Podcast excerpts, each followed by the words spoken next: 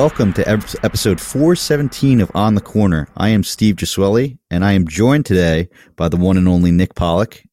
Nick, how's it going? What is happening, Steve? Yes, this is the second mock draft we are doing. If you're unfamiliar, we have the uh, the link to the board below. Steve Gesuele, of course, you know his voice from the Wins Above Fantasy podcast with Van Burnett. Been doing it for two years, I believe, inside the podcast network now. Uh, three, Three, years, maybe three, three three, years. yeah, oh my yeah. gosh, In- incredible. Uh, I, I just, uh, to me, it was like it's just yesterday, because you know time flies. But as far as how much I know, Steve, I mean, yeah, I guess it's been three years. Wow, uh, that's Yeah. awesome. Uh, how many episodes do you guys have now? It must be like We 100 are at, I think, like 120. Oh my um, gosh. ar- around there. Yeah, we Yeah. hit we hit 100 in the beginning of the season this year. Um, amazing. Va- Van did like a nice little highlight package. It, it was it was really fun. It was really fun. So Yeah, I would have never thought that we, you know, when I started this, you don't even think about those kind of numbers. So when you see them, it's like wow, like yeah. episode 100. Like I remember seeing like episode of 100 of like on the corner and it's like whoa, like I've been listening to this for a long Yeah, time. like right. this is a it, it's a cool thing and it's rewarding because it's uh you know, the round numbers are nice and to to see that effort pay off in in the form of that is is pretty cool and special to do it on a network like this man. too. Um, Yeah. yeah. and uh, yeah, they say it's a real podcast of ten episodes. So look at you. You're ten. No, you're 10 twelve times 12x, more than a real podcast. Um, but we're going to talk, of course, about Steve's mock draft. It's 23 rounds. It's your standard 12 teamer, five by five Yahoo uh, position eligibility, which I still have not done my due diligence of figuring out which players are like sneaky shortstop, third base, outfield, all that kind of stuff. Mhm. Um, I have a general sense, but I'm going to be messing that up. I apologize. But part of this podcast, the real purpose is this is our standard 276 players drafted. We're going to be going over about 300 of them. And uh, it's our concept of getting a good, quick glance at every player inside of this, um, the player pool before we get into the real wave of rankings that allows us to have just a generalized idea that we can then all uh, jump from a nice foundation across the board. And uh, I should remind everybody, of course, also three outfielders and two utility. Um, and before we begin, I want to ask you two questions. Uh, first is, did you have a uh, spot in mind when I said, cool, we're going to do this mock draft? Was there a spot that you liked and uh, you wanted? Was it this one? If not, what spot would you have wanted? So funny story with that, but uh, I think Van and I have picked back to back. Van Burnett, my co-host on Wins Above Fantasy, um, and he shot me a message when signups went up for this, and he's like, "Hey, I didn't see you join. Like, the spot behind me is still taken. Like, he just assumed that I was going to take the spot right behind Yeah, him. I think he went one. Um, but I think last year when I chose, I chose like a a number that I didn't feel comfortable drafting with. Mhm. This year I picked the nine slot and I really, really like like the eight to 12 slot in, Uh, Why is that? um, in a 12 teamer.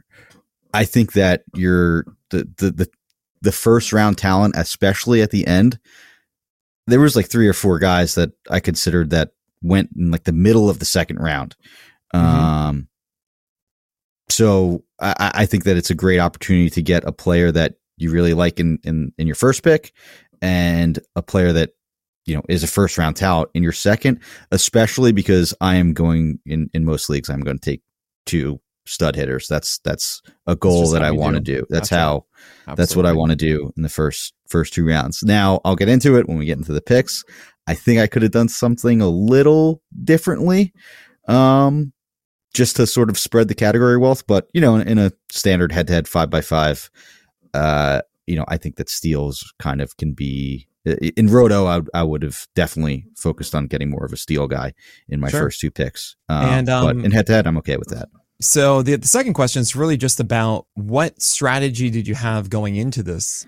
And the follow up of that is after going through this draft, uh, what do you think will be your strategy in, in March? So uh, I am of the Nick Pollack school where uh, I, I wait on pitchers. I take all of batters early. So many Um, successful on pitchers. Um, it's probably like if I had to choose one thing that I would do to, you know stay competitive and have uh, an edge. I, I I feel like I I'm good at taking high upside pitchers. Um, you know, follow a lot of guys who have a website, you know, to rank pitchers and identify uh, those later round gems. And I think there's a lot of upside that you could take um, in later rounds. And you know, pitchers pitch once every five days. Um, if that upside play isn't working, you can kind of move on from from those picks earlier on. I could I feel like I'm more comfortable churning and burning with middle to back of the end rotation starters rather 100%. than hitters. Absolutely. So, um, I think I shied away from that a little last year. Like maybe because I started playing a lot more industry leagues and starting pitching's bumped up so much, and I kind of adjusted and said, you know, hey, I need a top ten pitcher. I need a top five pitcher. Right and it's just not something that's my strength. I just don't play as well yeah. that way. So I wanted to focus on bats early. Um, I took a pitcher a lot earlier than I was planning on, but uh, we'll get into that too. It was someone I think fell a lot short, l- further than they should have. But mm-hmm.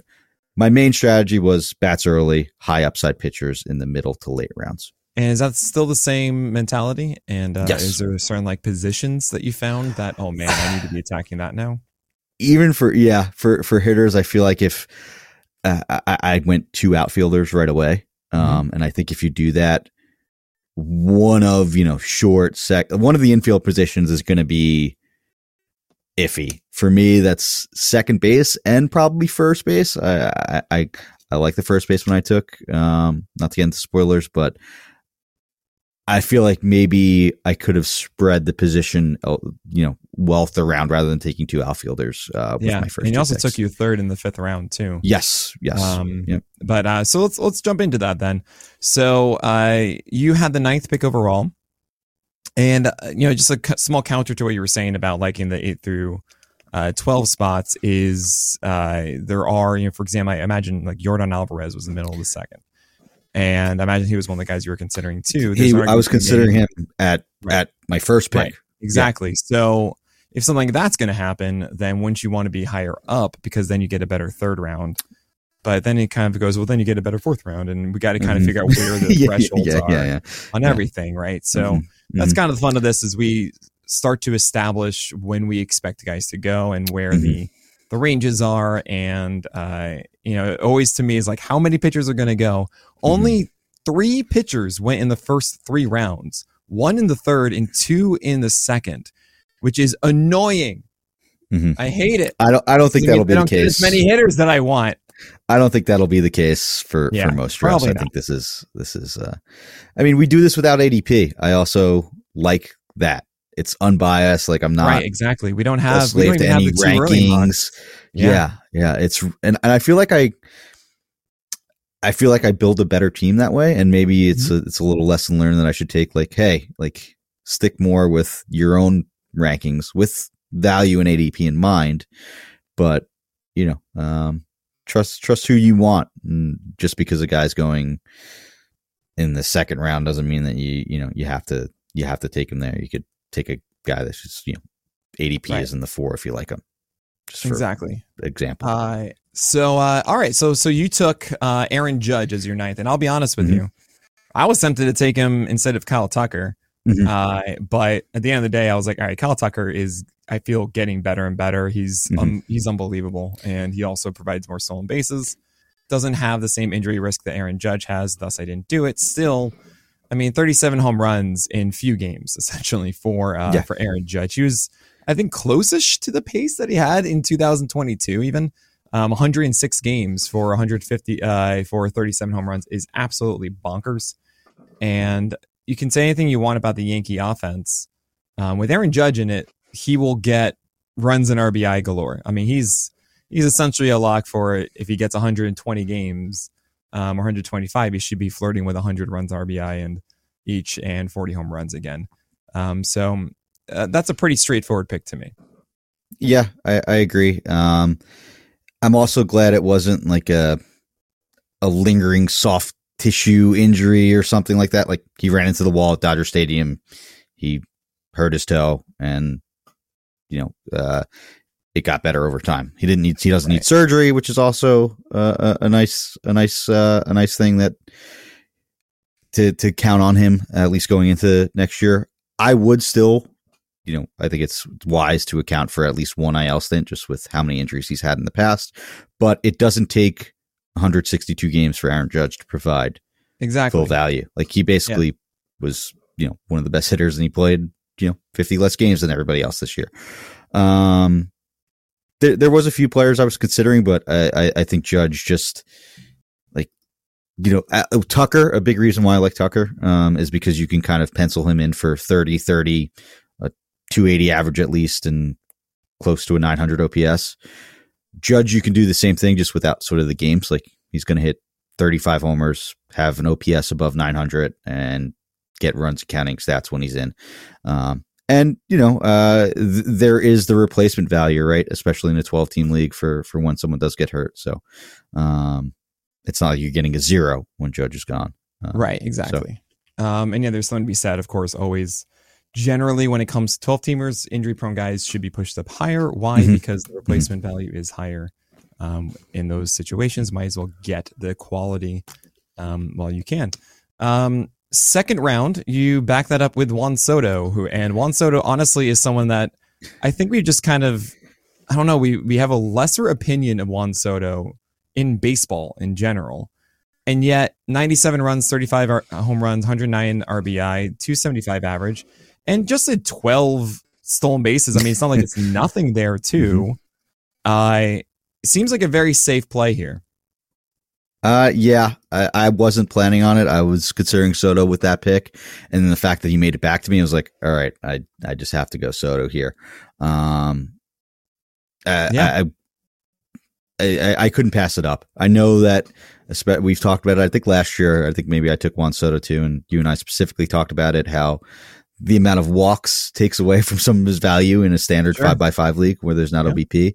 But he sort of counteracted that with getting his counting stats back up to what you expected from like first round Juan Soto um, to have the 35 homers and the 12 steals.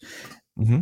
Um, the highest ISO he's had since the shorted shortening season. Like there was concerns about his power as early as like April and May this year, right? And it was right. like is Juan Soto a bust already, considering he had the slow second half. He did have a back injury um, in 2022 um, when he went over to the Padres, so maybe that played into it a little bit.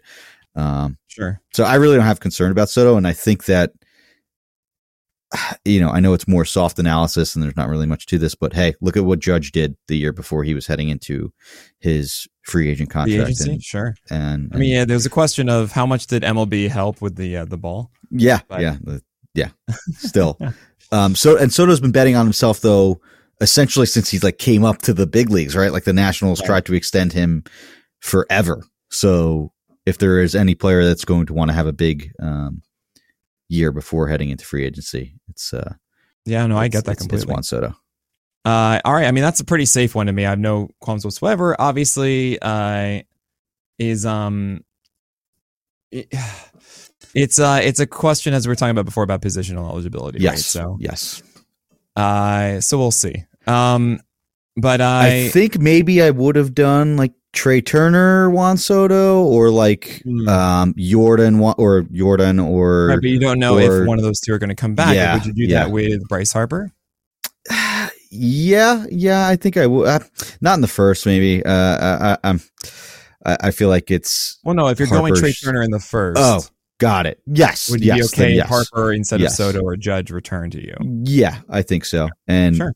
I would have taken Jose Ramirez, but he went the pick before me to sort of right. get and that, that speed aspect. And well. yeah. So, yeah. so actually, might be a good plan to say like, cool, I'll get one of those stud outfielders yes. maybe in that second round.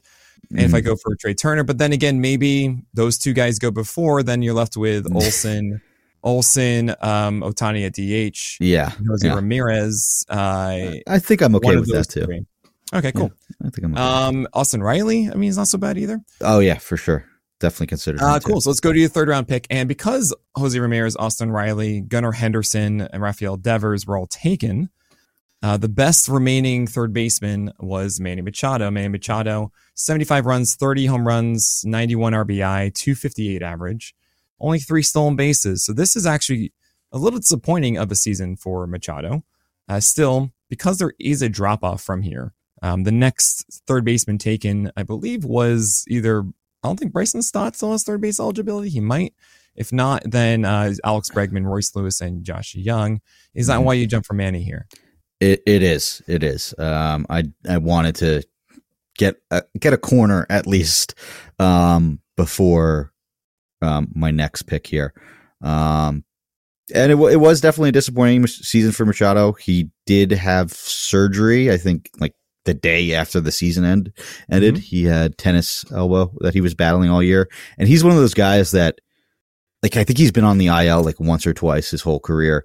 I remember in 2022, he hurt his ankle, and people, when they initially saw it, like, they're like, oh, man, he's done for like the year. And he didn't even go on the IL. He missed like close to the full amount of IL stint, but he just refuses to, to, he plays hurt um, Mhm. more often than not, uh, or, Right. more, or more often than others. So I think that that, you know, may uh, help the, the batting average next year. Um, I mean, he still had 30 homers and was pretty good down the stretch. Mhm. Um, so uh, you know, uh, I I think that it's a fine, like uh, Van and I call it, like a parachute pick. Like take your take your third baseman, and throw out the parachute before that position falls off a cliff. Well, I like that a, para- a Yeah. parachute Yeah. pick. Yeah. I think that's pretty cool. Uh, it makes sense to me. I think you'll probably see Manny around there. Probably push into the fourth, honestly, because I think you'll see.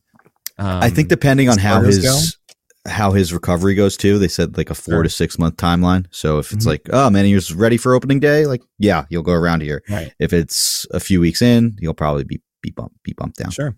Um, so fourth round, you did go for your first starter, Yes. uh, and that is Corbin Burnes. And Corbin Burnes to me is SP number five, and I see uh, six others drafted ahead of Burnes. That is Gausman and Gallen were the two.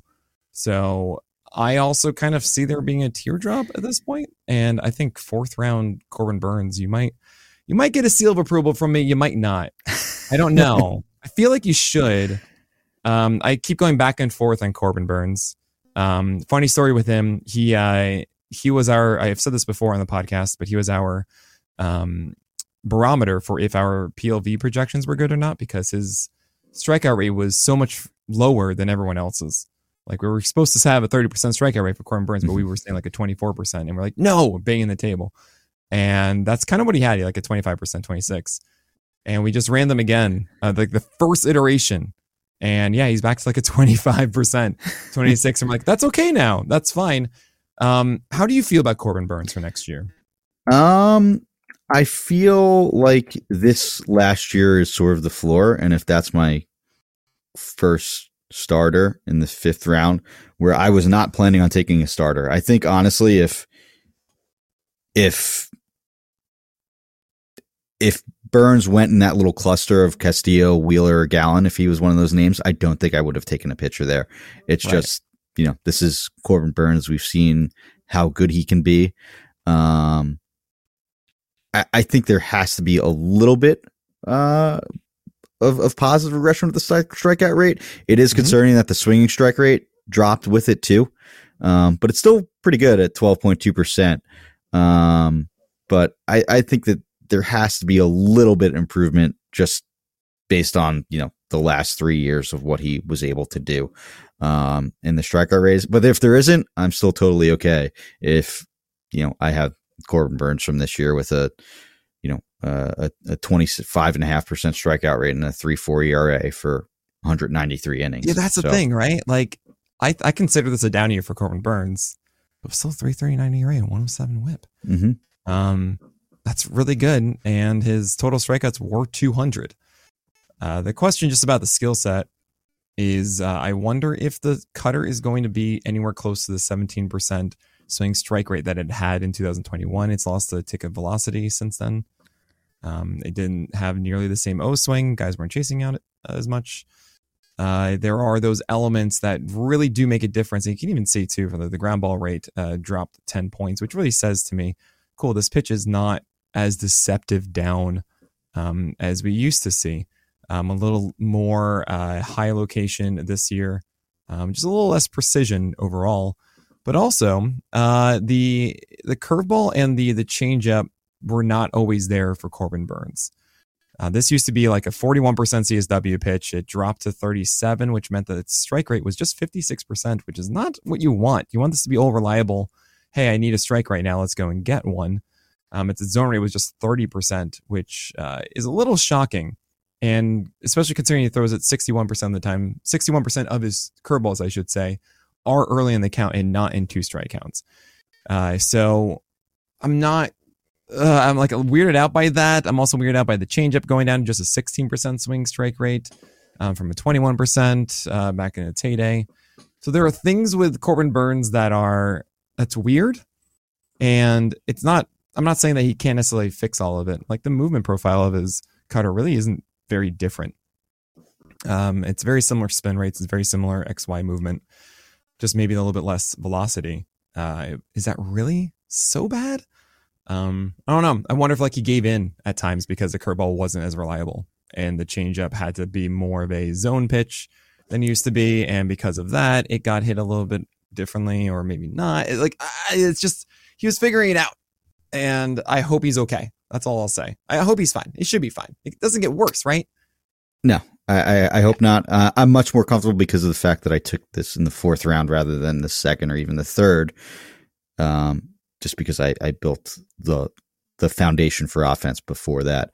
Um, and hey, I think this is something that that you say a lot too, right? He has a lot of those weapons. If one of those pitches takes a step back to where it was, right? That, that's that's super helpful. Like, right. there's a lot more. There's there's several paths back to ace acedom for for Corbin exactly in my mind.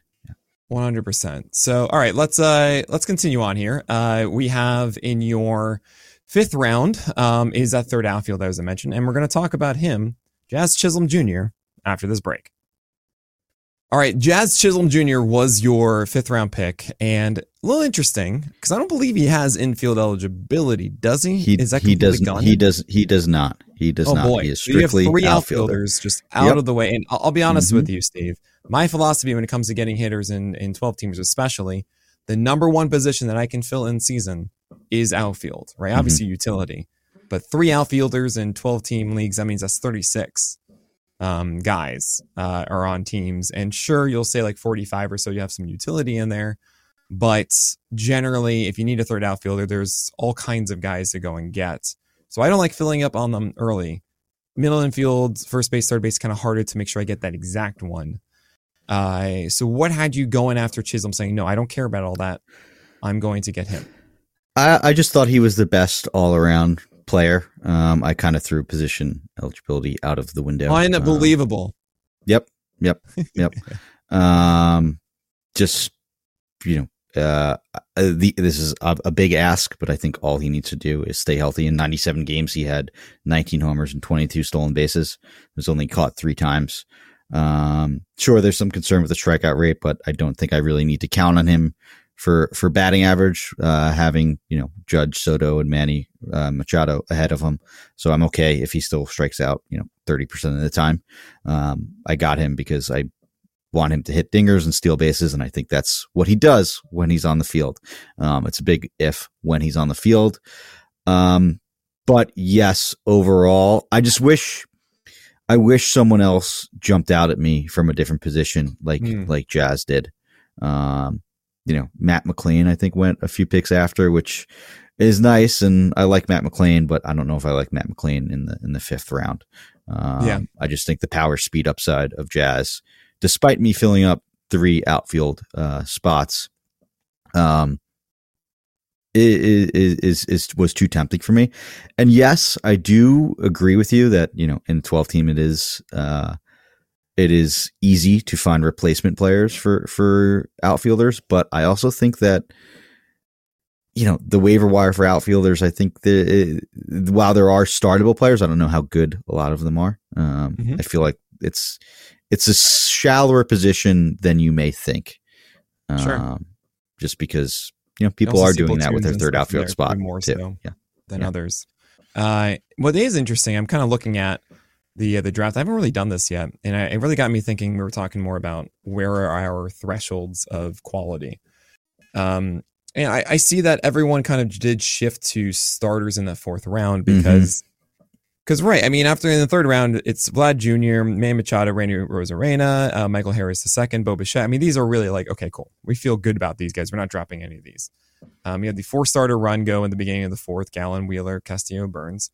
Adolis Garcia, great. You're, you're not going to get rid of Adolis Garcia. You got to get him. Mike Trout, I even understand because you know what? It's health Mhm. with him, and his quality per game is still insanely good.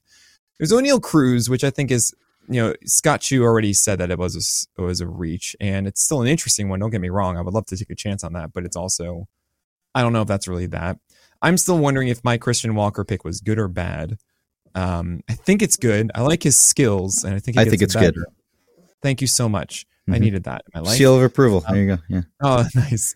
Uh, Kyle Schwarber, for example, I understand completely. It's an Mm-hmm. average thing, but my gosh, the power and production is massive. Um, Nolan Jones is everybody's favorite guy, hmm but I think really actually at starting that Nolan Jones pick is where there's that shift of of production from hitters. Um, and so maybe Kyle Schwarber's at the end of like the yeah, these guys should go higher. I mean, you have Nolan Jones, Christian Yelich, Bryson Stott, um, CJ Abrams, Lane Thomas, who I think I could have waited a lot longer on. Um, but I didn't know idea what I'm doing. It's a hitter. And uh, uh, Cedric Mullins, uh, Paul Goldschmidt. Goldschmidt honestly should have gone earlier, I think. Goldschmidt I think so. He was pretty disappointing as someone who rostered him in a lot of leagues this year. very fair. I think of it as the uh, hitting value is interesting, and I, I like some of the other guys. I really like the one you got as well. Um, still, I was debating Goldschmidt and Walker, and realized Mhm. that kind of like at Walker was really the last one. I kind of felt like, yeah, this is what he's going to be. Um, like Goldschmidt could get worse. Tor- Torque, which is your next pick in the sixth round, um, I liked too. I thought maybe I mean, it, it, it speaks a little to a fluky pick, but then again, such pedigree and skills development and all that kind of stuff, it does make sense. There's Tristan Casas, who went in a little bit early. There's Vinny P, um, Pasquantino. There's Spencer Steer, so on and so forth. But so I, I would say like Goldschmidt's probably more is safer, really, than a lot of those other ones. Agree. Josh Naylor, Christian, um, and Encarnacion-Strand. All I'm getting at is uh, one of the major purposes of this, these podcasts is to really figure out targets and places to, to go after stuff. And if I find myself in the fourth round, um, and Adolis is gone, Trout is gone, Walker's gone, and Schwarber's gone, I am going for a starter likely. Um, I uh, I might have done that. I actually kind of I was going to take, for example, like Pablo Lopez in the fifth, hmm uh, and he went right before me, right? Um, so that this is just kind of me feeling out the flow of of players and like, cool, when do I go in? When do I come back out? That kind of thing. And so here you are on the fifth, going after Jazz Chisholm. I understand that you didn't like any of the hitters really available, but you still felt you should not go after another hitter or sorry pitcher after Corbin Burnes I this is kind of like I, I- didn't give you the seal of Yeah. approval for Burnes because I'm like I still think there are some hitters that are there, but I, I think I would switch taking a hitter in the fourth, Mm. and then I love like every pitcher that went from like round five to like eight. ha, So right, and then just go crazy. I right? think that I'm going to take like the first, even even maybe in round five, go go hit her in the fourth, hit her in the fifth, and like round six to like ten, just yeah, take all of my starters. Yeah. Um, maybe I- spread more position or pitch, position eligibility Mhm. around in the first five rounds, and then like because all of these name like every red name, all the the stickers on this draft board are, for pitchers are, are red. The starters are red.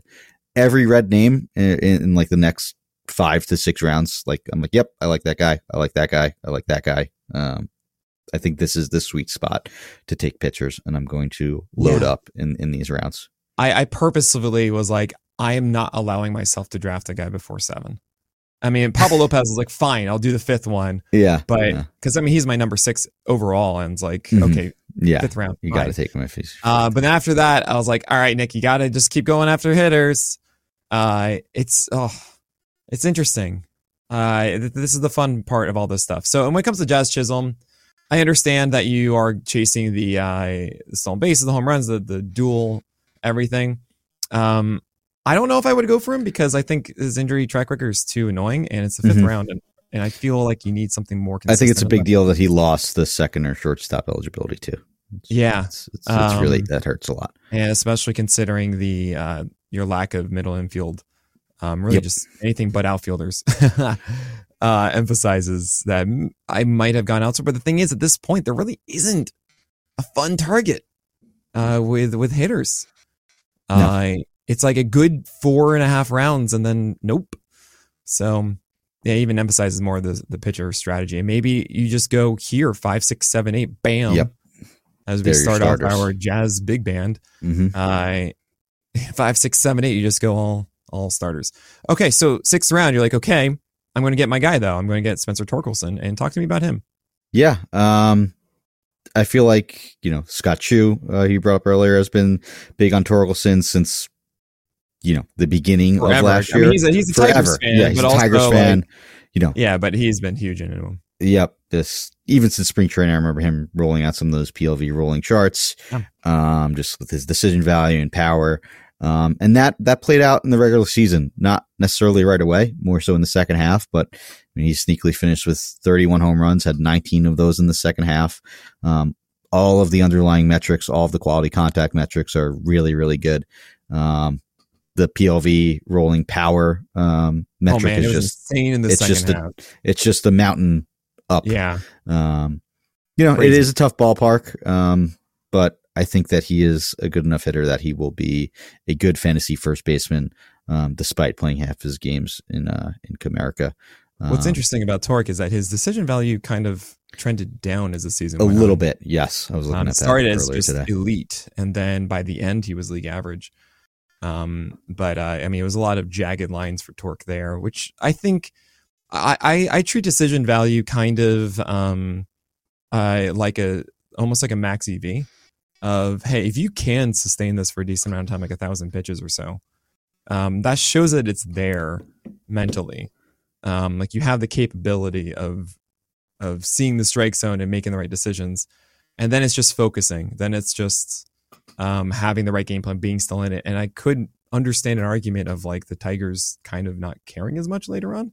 Mhm. Um, and, And you had I- that and- peak mountain in the second half, and then it fell down um, the final. Uh, and keep in mind also, power is on the BBE chart as opposed to the pitches that is the um, decision value. So it's not quite one to one throughout the entire season because you might be walking more, you might not be actually making contact more.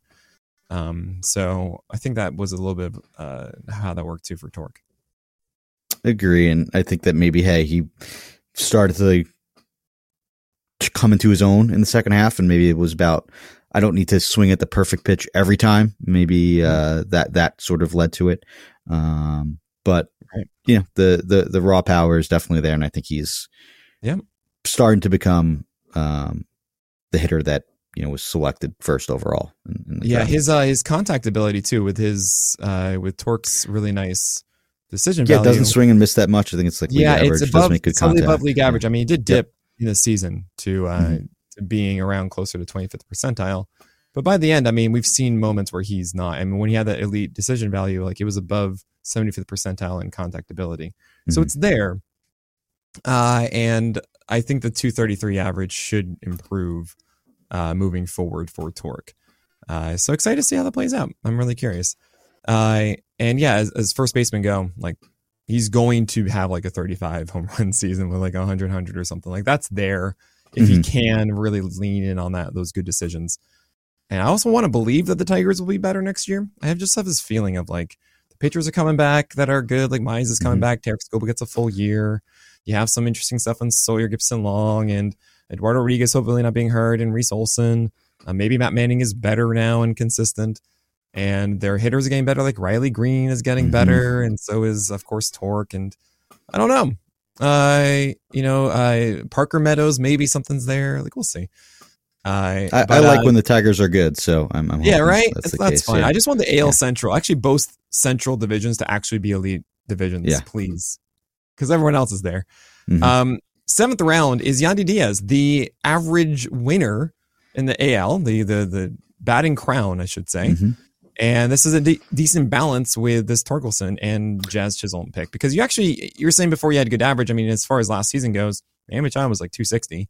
Um, Yeah. Juan Soto and Aaron Judge, neither of them are above 290. Yep, Uh, true. So you actually have a legitimate uh, average boost here in Yandy. definitely. Um, yeah, I, I guess I'm so used to like, yeah, 260, 270 is a good average, but maybe not necessarily in, in fantasy just because that's sort of the, the way batting average tre- trend has gone over the last decade or so. But Yandy Diaz is definitely a good average hitter. And a reason why I like this pick is because he finally did what we were screaming for Yandy Diaz to do, and that's, you know, barrel the ball more. Um, he had a career best barrel rate at 9.5%. Um, and that led to the what 19 homers he had uh, this year, or was it was it 21? Uh, 22 for Yandy 22, Diaz, 22, so- runs, zero stolen Yeah. bases, 78 RBI, and a 330 average. Yeah. So, um, you know, I don't, I, I don't think he'll ever, that's probably the ceiling for, for homers, but with a guy that has his hit tool and hit for average like he does and his quality of contact, anything really above 15 homers is a win for me. Um, he does have, he should have first base and third base, uh, next year. I think he made six appearances or played, started six games at third last year. So go. that should carry over. Um, again, I'm like you. Uh, I'm pretty sure on the Yahoo eligibility, just not 100 percent yet. Um, but he did make six play six games there, so he should have third base too, which is a nice little one base, one B, three B eligibility there. Um, especially considering my, you know, Torkelson and Manny Machado coming off surgery is my third base option, so a nice backup there. But he finally started to hit some more homers and dig into that power. Um, he still hit a ton of ground balls, but Oh, so he eliminated pop ups and traded that for Mm.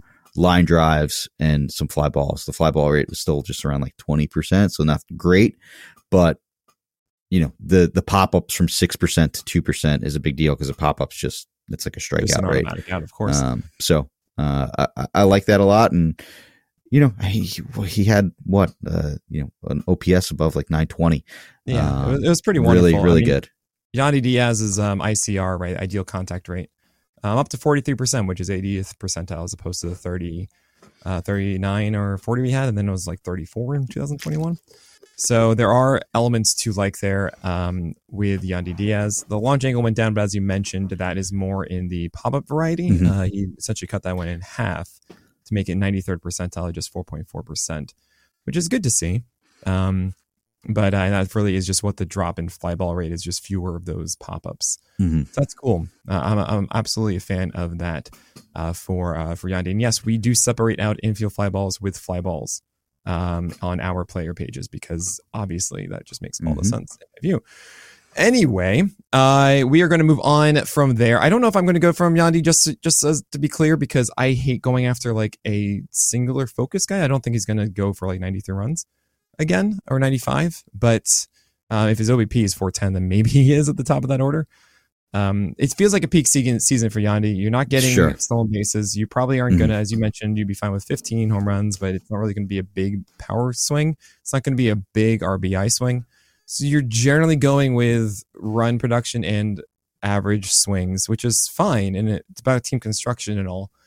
Uh, I don't think he's going to be a major target, but uh, I can see that certainly working out. And also, for everybody listening, I don't think you know this, but my whole strategy inside of head to head leagues, I do not focus on stolen bases and average as much as others. I think there's more variability week to week in those formats. And uh, essentially, if you put average as like, I have a 270 average, you have a tw- uh, 260 average. That's like a 27% chance of a hit versus 26, Mhm. which is so small. It's one hit really in 100, right? So that to me is why I don't chase it as much as the other foundational things of home runs, runs, and RBI.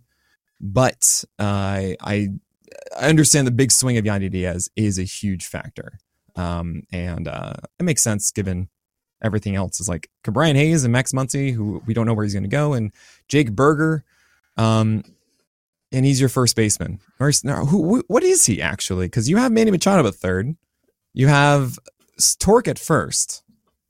He is essentially my first utility player. Yeah. Interesting. Yeah. Um, all right. Well, eighth round, you didn't do that. You got a, No. uh, a shortstop.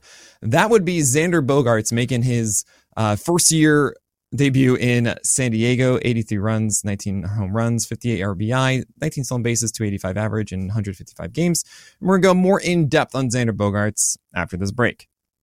So Xander Bogaerts makes his first uh, appearance in the Padres uniform, and it's only 58 RBI, which is startling Crazy. to say the least. Uh, close to a 2020 season. It is for all intents and purposes uh, an 80, 83 runs and a 285 average. Very boring of a season for Xander Bogaerts, but I have to imagine. I mean, now that Trea Turner, Bobby Witt, Bo Bichette, Gunnar Henderson, Francisco Lindor, Corey Seager, CJ Abrams, Oneil Cruz, all of these guys are off the board. Matt McLain. All that's left really is Xander Bogaerts, right? Yeah. All, all of these picks, essentially from six to eight, are, are like oatmeal position eligibility. I need to fill these spots, which, you know, maybe if I didn't take three outfielders in the first five rounds, I didn't have to do this and I could have taken some pitchers that I liked uh, in this, in this area. Um, so that might be a lesson learned. But I also think that Xander Bogaerts is a fine consolation prize and a fine starting starting shortstop. Um, you know, close to Are that you, are you 2020 season, the like you said. RBI production? I mean, he was essentially batting leadoff for the Padres. Uh, it is a little disappointing to see just 83 runs and 50 RBI. Yeah, and it was disappointing as a whole for the Padres, right? I would imagine they have to be just a little bit better, just you know, by sheer luck. right. Um, and guys in the first year of a big contract. I mean, look what it did to Trea Turner for the first three months. Uh, Mhm. I, I'm a big believer in that guy's press, especially early. And Bogaerts did have a really good uh, August and September, um, if I remember correctly. So, um, you know, once guys get comfortable, they, they, they start to perform more like the back of their baseball card. Um, And I think this is, if anything else, this is a, a good average floor. Like 285 was the lowest he hit since 2018. Oh wow. Um, quick numbers here on uh, Xander Bogaerts. His decision value was absolutely elite for the first month, actually, and Huh. then really fell down as the season went on. Um, at, at some point around like his, I would say around July, um, July August, he was well below uh, twenty percentile in a decision value. Um, and then he got back a little bit closer, made better decisions um, closer to the end of the season, but was actually well above average. Uh, above, sorry, under league average by the end. His power was just completely sapped. Um, we're talking like 10th percentile of power. Dealt with a, a wrist injury like he always Um, does every year. And I believe he had surgery. Yeah. Good. Yeah. Uh, and then his uh, his contact ability though is is always uh, incredible.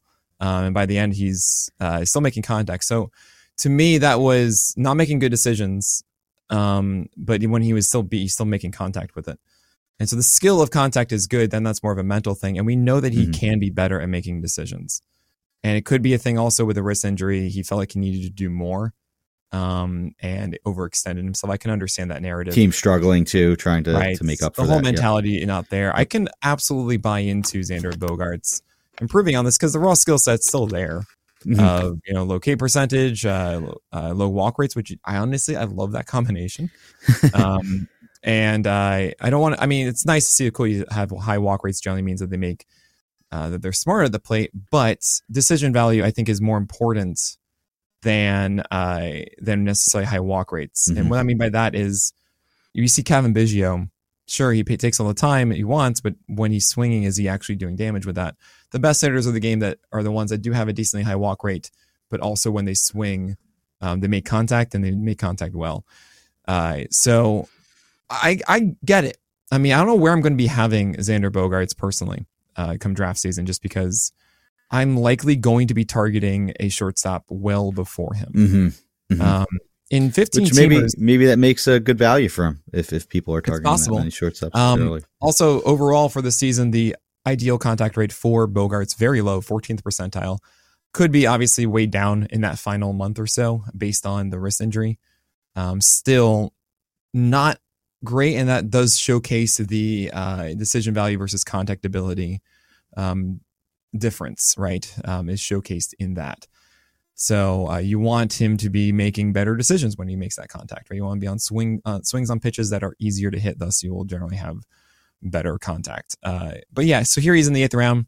Seems fine. I know I haven't given you a seal of approval yet. Um, and if I were to, if, if I had to say like, there's one pick that I really just like, honestly, Judge Soto is so good. like, it's a really ni- great it's, a, it's a nice start is- to right. The question is just, can you um, form a team around that effectively? mhm. I don't know. Uh, I, I this is one of the cool parts about this, right? Is Yeah. at what positions do we need to have a heightened uh, approach for or not? And uh, I always every year I've always said like I do not want to get stuck chasing a terrible second baseman the entire season. Uh-huh. I don't want to play that game. And um, yeah, I'll rather have elite pitchers that are or hitters that are not in the outfield for those reasons. But uh, we'll see. We'll see how that goes. Uh, this is a fun run of four starters now. You're like, okay, I have one guy.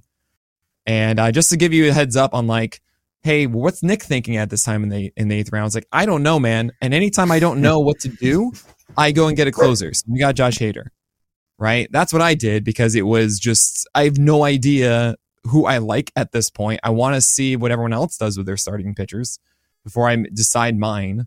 So I did Hader just to give an idea of like first closer versus Xander Bogaerts. That's kind of where we were at at that point. Ninth round, you go for Justin Verlander. This is going to be a interesting draft season for Justin Verlander. You're going to have people that say like, well, he's just been so consistent. It doesn't matter. You're ageist. There are people like me who are also like, yeah, no, I am not going to be holding this bomb when it goes off, right? I'm not going to be playing this hot potato game. And Justin Verlander to me has showcased the skills of degradation. He's showed it last year, he's showed it more this year, and it's just going to get worse in my view moving forward. However, it seems like Steve that you are a believer.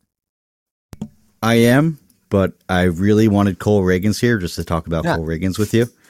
Um, you can talk about and Cole I- Ragans instead if you want.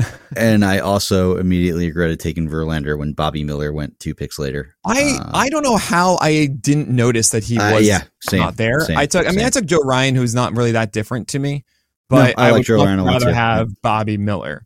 Mhm. Um, and Yeah. my buddy, of course, Eric Samulski got him um, Mhm. with OTC, and I'm just like, I thought he was gone. Uh, and just wasn't like essentially a scene, seeing like Scherzer, Musgrove, and Verlander, or no, what was it? Like seeing like Cole Ragans go and Logan Gilbert go and Yamamoto go. I'm like, there's no way Bobby Mhm. Miller's here. yeah, yeah, yeah.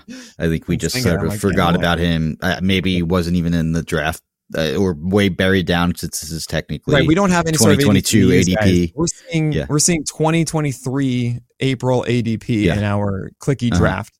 Which, by the way, huge thing, huge shout out to Clicky Draft. I think it's the best and simplest. I love quickly draft. draft format. Um, I Mhm. found it years ago, and no one knows about it, which stinks. Everyone should, because it's just the easiest, quick thing to use. So Totally thanks agree. to them for keeping it open for us. Um, but yeah, Justin Verlander, uh, tell me about him. Uh, yeah, I, I, I also don't hate Justin Verlander. Like, I think it's a Mhm. very fine oatmeal pick. Like, you know, 160 innings uh, of a mid three ZRA. I think I can count on that. Um, sure, the strikeout rate might not be close to what it was um, during his like Cy Young years last year and in 2019 when he had a 35% strikeout rate, but hey, he's Justin Verlander. Uh, I wouldn't be surprised if he creeped up a little bit towards like mid 20s from that 22% that he was at this year. Um, you know, it, it was a tough year for him to start with the Mets. Um, like right, right, right out of spring training, uh, he, he missed his first start and was sort of behind the eight ball. Then got going a bit here with Houston after the trade. Um, it's a comfortable environment. I got to imagine that he's just better overall. Um, being back in Houston for a full year um, next year. So um, I, I, Yeah. I'm not in love with the pick, but it, it's sort of like a an oatmeal medicine sort of. This is my number two starter. Okay. Um, there are a couple reasons to be concerned. Uh, swing strike rate on his four seam, which has been his bread and butter all of his career, is now officially underneath 10%. Um, and meanwhile, the 2018, 2019, the old Verlander, you know, that was like a 16% pitch. Mhm. Um, strike rate came down on it as well because of that. He's just not getting the same O swing. He's not getting, you know, he- he's not even throwing in the zone as much as he used to um, at just uh, 49%. Meanwhile, the slider, which was also like the big, oh boy, watch out, 20% plus swing strike rate stuff, 19% 2022 helped him survive, but down to just 15% this past year. And it's not really a product of like worse locations. It's just not as good of a pitch. Um, and that could happen when you're 40. Yeah. Um, and then uh, then you have the curveball that used to be this uh, more of a strikeout pitch, I would say, um, than it is now. I mean, put away rates back in like 2018 was like 30%, just 17% put away rate this year. Uh, he didn't really excel with it um, as he has before. So 10% swing strike rate on that. Uh, It all is showcasing, hey, this is not the consistent pitcher of of yesteryear. And I'm not going to say to you that um, Verlander won't be good next year. No, I think he's going to be fine. Uh, you're not going to dislike having Verlander likely. It's just it was a 21, 22% strikeout rate. And we might see that around 20% with like a Mhm. 118 whip and a 370 ERA. And you'll get some wins because it's the Astros, but I don't want to chase that. Um, I think I think also we won't necessarily see over 160 innings, and uh, it just doesn't. Yeah, it, it doesn't compute with me of this land of so many good starters. I would rather have Chris Bassitt uh, than Verlander, arguably. Ooh. right? that- it's like the same thing though. What they provide. Yep, I get it. Um, and uh, Bassett went in the 14th, which is also not not kind to him.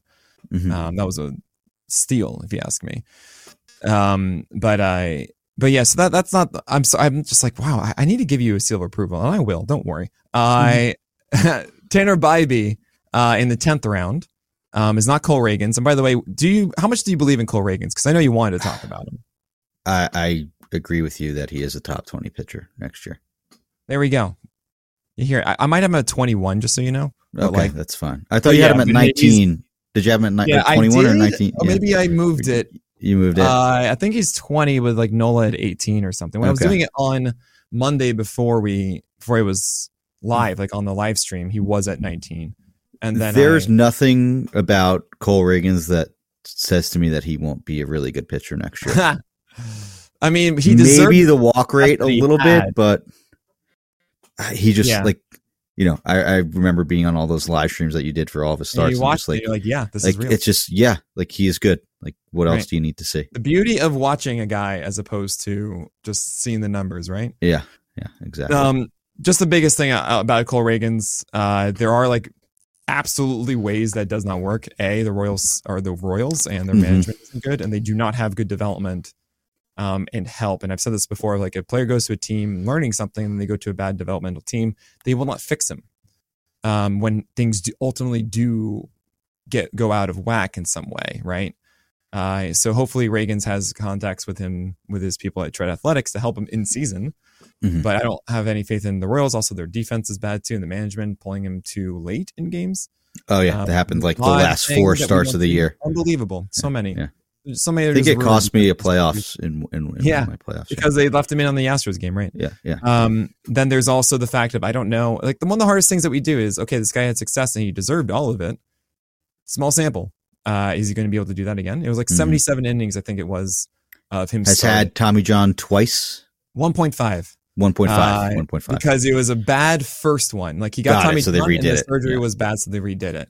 We Which I it. I take it as like that's not as bad as Oh, totally he agree. had a good yeah. surgery and then like he's still in a way that means he's going to get it again, right? Yeah. Um, but of course, um, surgery to bone twice, fine. Mhm. Uh, and then I then the other aspect, yeah, is again, is the same. Is he going to have the same feel and command? That was the thing that really nailed it for me. Was just like, oh my gosh, like he's just spotting what he wants to do all the time.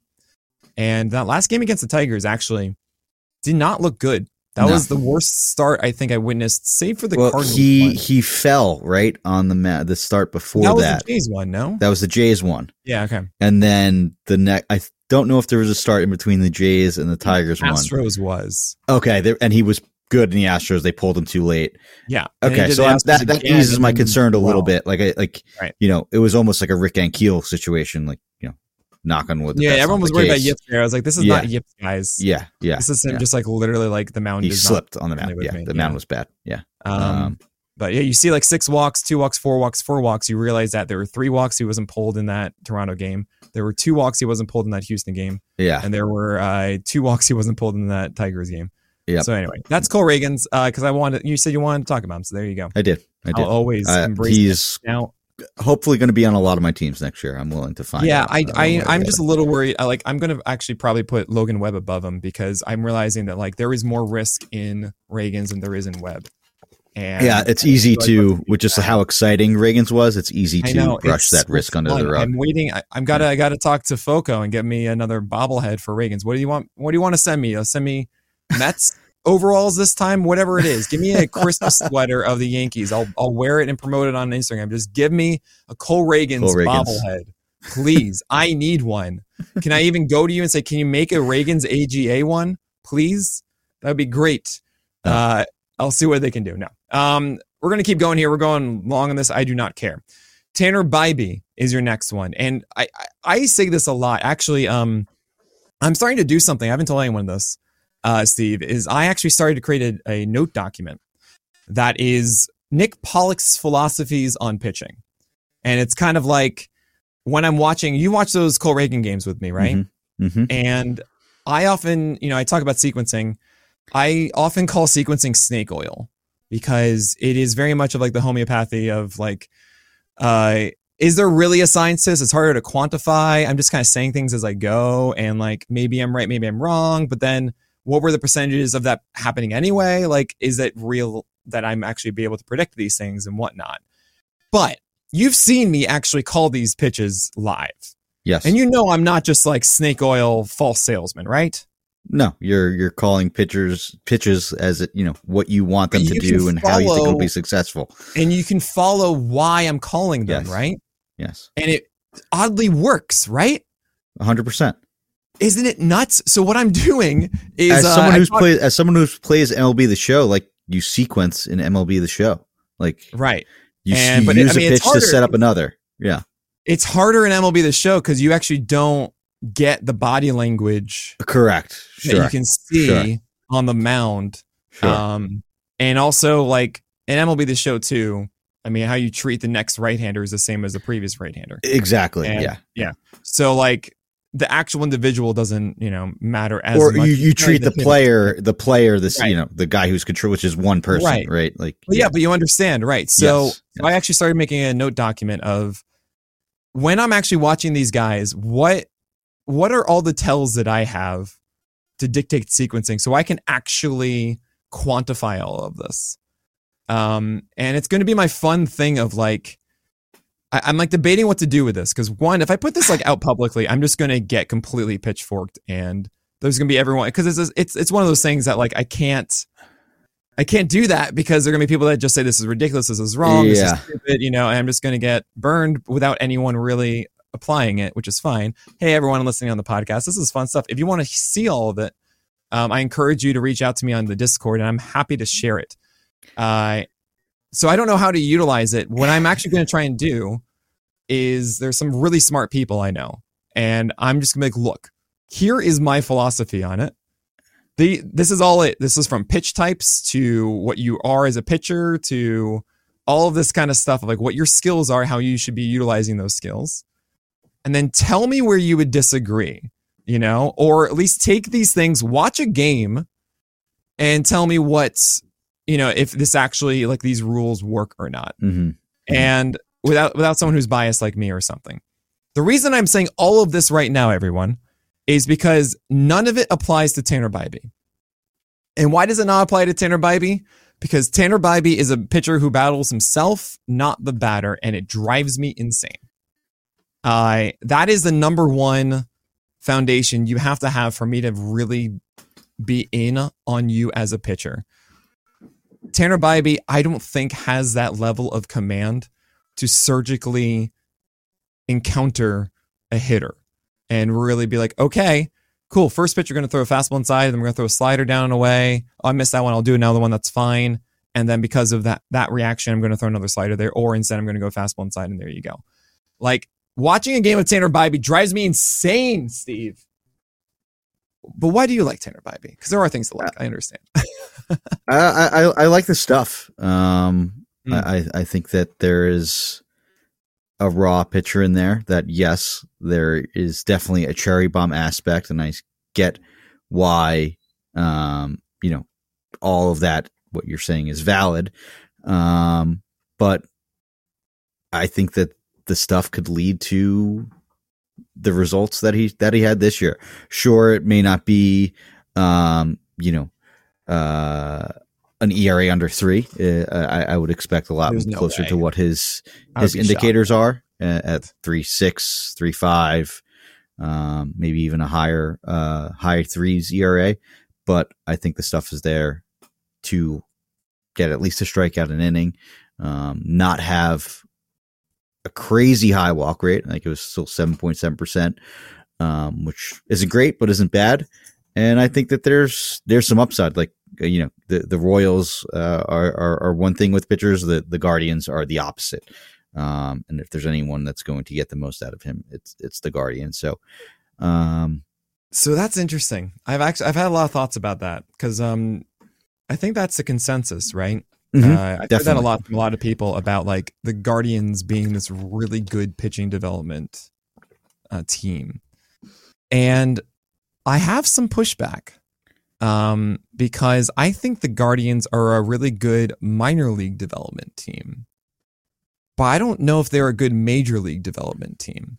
We've seen routinely a lot of guys arrive and be something out of the gate, and they never really get better from there right? They uh they don't have um they don't really like Danny Salazar is a really good example to me. oh, I love just- Danny Salazar. I know, I do it- You're hitting, you're hitting, you're hitting a soft spot with yeah. me for that. I know, me too. This is my own soft spot here. Um, but I, you know, for example, the the the fastball's never improved with a lot of these guys, Yeah. and their approaches with them I never really liked either.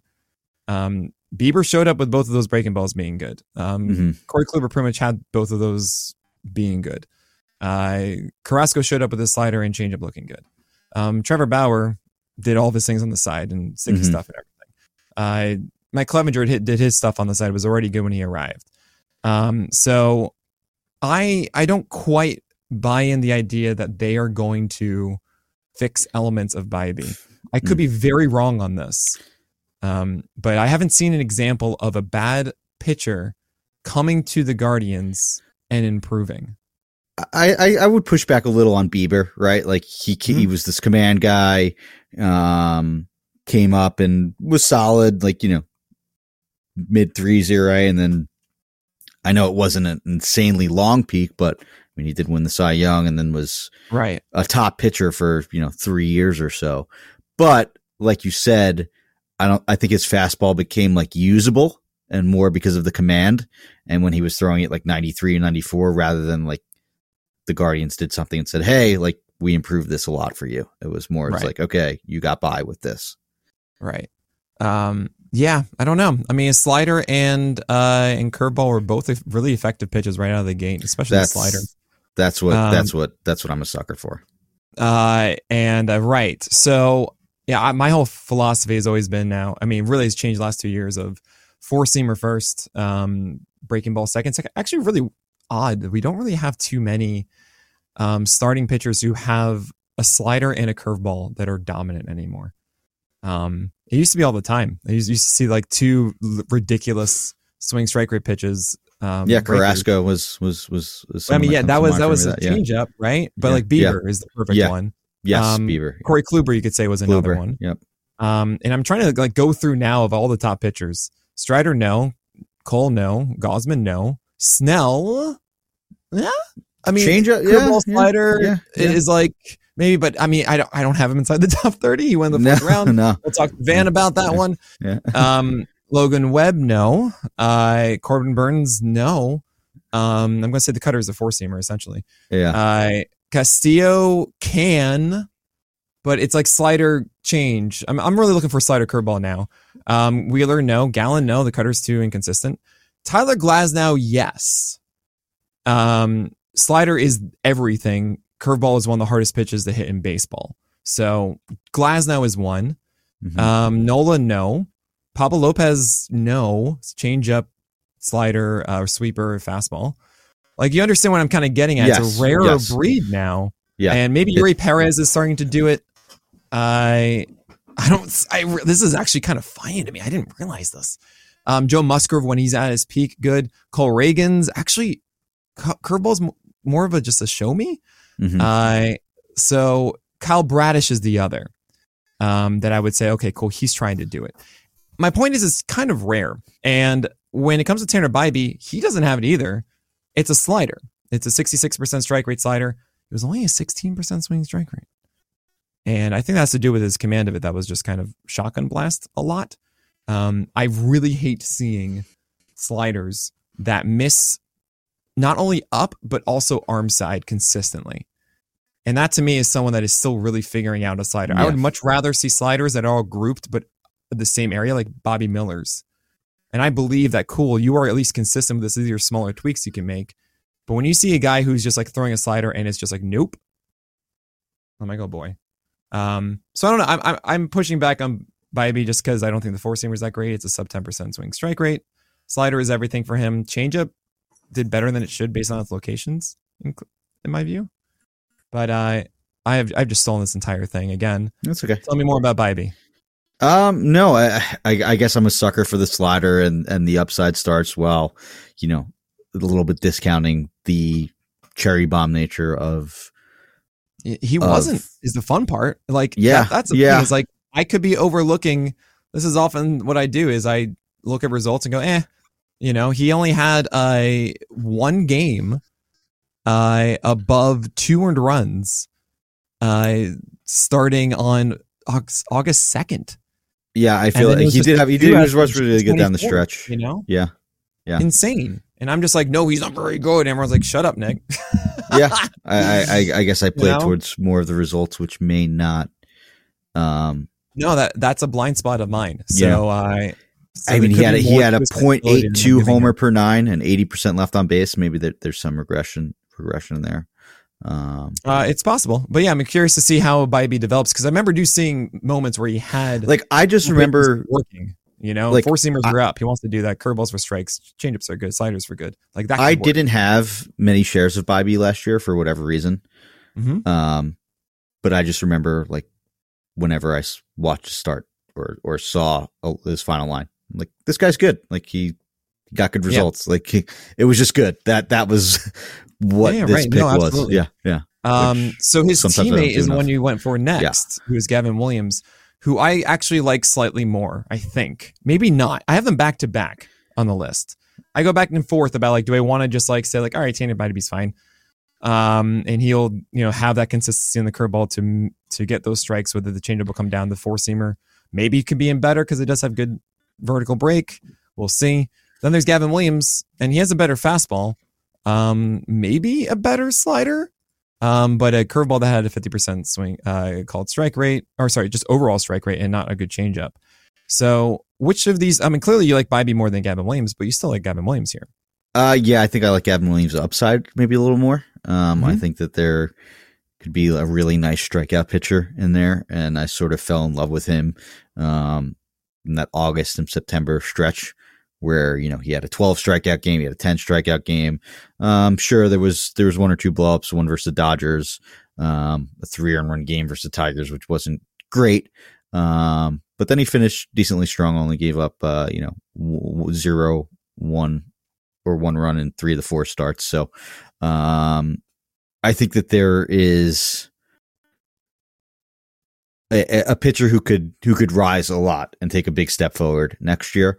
Um, you know, maybe maybe that's not the case with the Guardians not being as great of a pitching development at the major league level. Um, but I still think that there is a great raw talent here with Gavin Williams, and that he could be like a over, uh, you know, a strikeout rating type of guy with a, Sure. a good ERA. Yeah, I think that once Gavin Williams gets a little bit higher in his four seamer, so only 57th percentile in high location, uh, I think he has a lot more in because that's still a 12% swing strike rate. And that to me is is everything with him. His slider can be a little inconsistent, um, but he still had a very solid swing strike rate on that at 16%, which is a little bit better than Bibee's. Um, I thought I would see closer to 12 or 13 to see that. It's like, oh man, that can turn into a much better one, especially if he's getting those four seamers higher up. Um, and the curveball needs a lot of work. Uh, he's missing poorly on those. Um, and he just can't, it feels like he can't quite get the release point on it um, correct.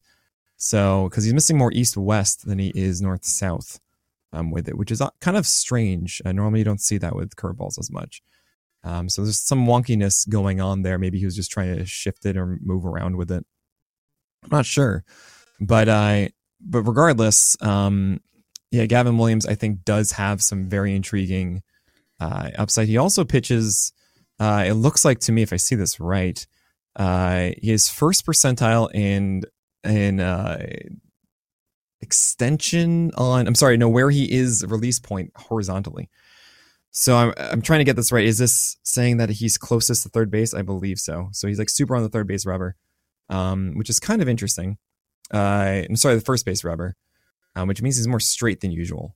Um, if you're on the third base side, then you are way angled, which generally should speak to more consistency and command, um, and being able to locate better when you see guys doing that. Uh, so interesting thing to focus on with Gavin Williams. I think 11th round Gavin Williams is pretty dang solid. So you're going to get a C, uh, seal of approval there. Nice. Um, that's your first one. I think Yeah. it's 11th round Gavin Williams for a guy that could uh, honestly you're like you're not going to drop the entire year. I would be really surprised if you felt like Gavin Williams was just failing you. Um, and I generally go for my biggest thing to go for if you want one lesson of Nick Pollack through the year is just look at all pitchers and say who are the ones who I think are going to go every five days. Don't don't don't tally the amount of innings, just the number of innings. Just are they going to go Mhm. every five days through the year? Are the team ever going to stop them? Gavin Williams, no, they're not going to do that. And does he have a floor that I'm okay with? That I feel like he's going to have that like I wouldn't drop him. He has that. And does he have the ability to become an SP1, SP2? Uh, and Gavin Williams has that. And I think that's that's what you're looking for as much as possible. That would have gotten you George Kirby last year um, with that philosophy. And that would have gotten you Zack Wheeler and Sandy Alcantara in previous years. Um, and I think it's honestly the, the best method you can have. I found myself going further away from the but his ceiling kind of guys because if he does not have that foundation of consistency already, it's really hard to figure out if they've developed it in season.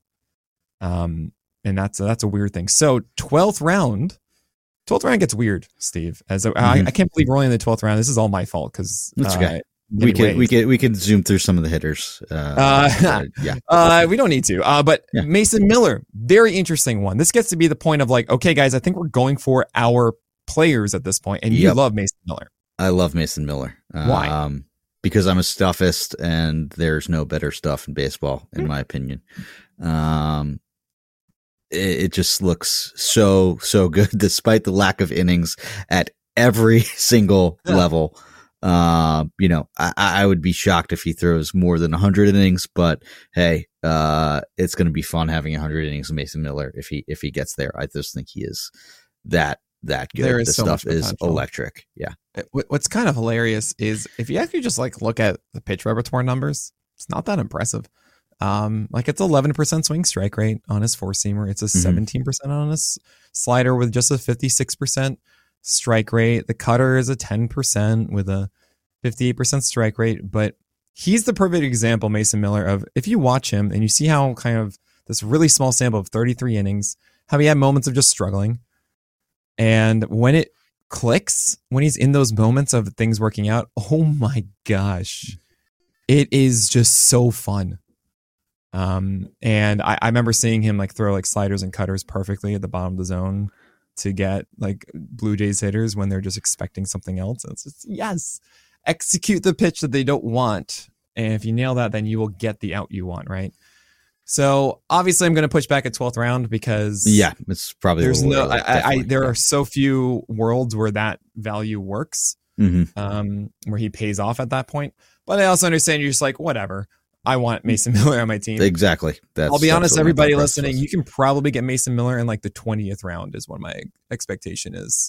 I think there'll be a little bit more hype with them than it's because of the innings, as you mentioned. yeah, Um, and also there's going to be some confusion about how the athletics treat their rotation. sure. Now, if Sure. he's just demolishing in the spring and is clearly like their ace, Yeah. then you'll probably see him around like the 16th or 17th. Yeah, Um, but I, I would be, I implore everybody to suggest, uh, I suggest like Yu Darvish or Chris Bassitt, um, Nathan Eovaldi, Merrill Kelly, uh, Triston McKenzie, these guys above Mason Miller. sure, sure. Um, Definitely but agree. we're gonna move on here, and oh yeah, like Bryan Woo. Oh man, I got Bryan Woo later on in that one, and, Yeah, and Carlos Rodon's even there. Okay, uh, JD Martinez was the 13th round. You still do not have a second baseman. I do we'll get to that in a second. But you're like, I can't pass on JD Martinez. Why is that? Um, just because I think there is a big hit on JD Martinez, even when it was prime JD Martinez. Um, it was like the David Ortiz penalty. Like he's just old, doesn't really have a position, clogs up utility, but all he does when he's on the field is hit. Um, and that's what he did again this year. Um, mm-hmm. It's it's my second util spot. It's a two util league, which I think you know helps a lot. Like absolutely two of them, um, it's a lot easier than than just clogging up one position. Um, but I mean, he had you know an 893 OPS, 33 homers. Like this was close to vintage JD Martinez. Um, right. Sure, uh, the average I don't think will ever be above 300 again, but I don't I don't really care at this point. Like he strikes out a lot more, but these just dingers Martinez. That's what he does. He just hits dingers. Um, fantastic value this year. Problem. Uh, I don't know if he's going to be on the Dodgers again. Uh, he's a free sure, agent now. Uh, he's a free agent. Okay, I'm really, yes. really, I really hope that he resigns and, there. Uh, yeah, he was batting yeah. fourth, fifth for the, one of the best offenses in baseball. Yep. Thus, the yep. RBI totals were 103. He was able to get uh, 479 plate appearances, and that's incredibly efficient in that time. Of mm-hmm. course, strikeout mm-hmm. rate went up all the way to 31 percent.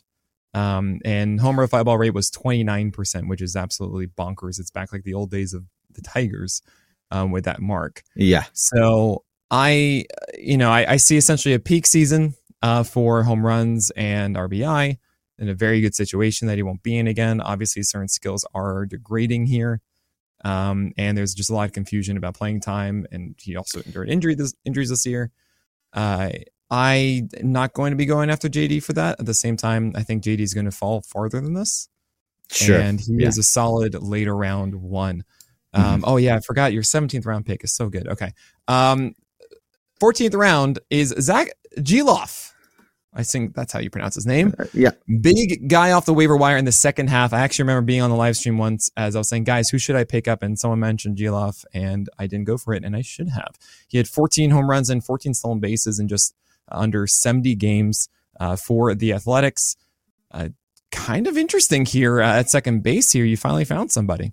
Yeah, and like you know, the the big thing on him was oh, the strikeout rate's super high, but and he struck out just 27 percent of the time, which isn't that well. Bad. That used to be a death sentence. yeah, these days, yeah, that's okay. It's clear. Thirty percent now is the threshold. Yeah, yeah, yeah. So, um, yeah, I mean, he was an exciting player, and I think sort of it, it, it's a fine line between getting caught up in just looking at second half splits because it's a smaller sample and you can get burned by that. And uh, Van and I have talked about that on our, our podcast a lot.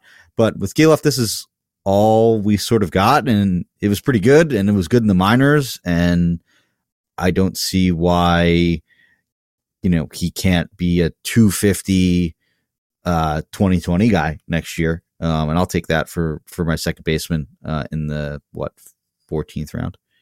Yeah, his um his decision value and his strike zone judgment was elite in the beginning, and then really fell off um, in the final month.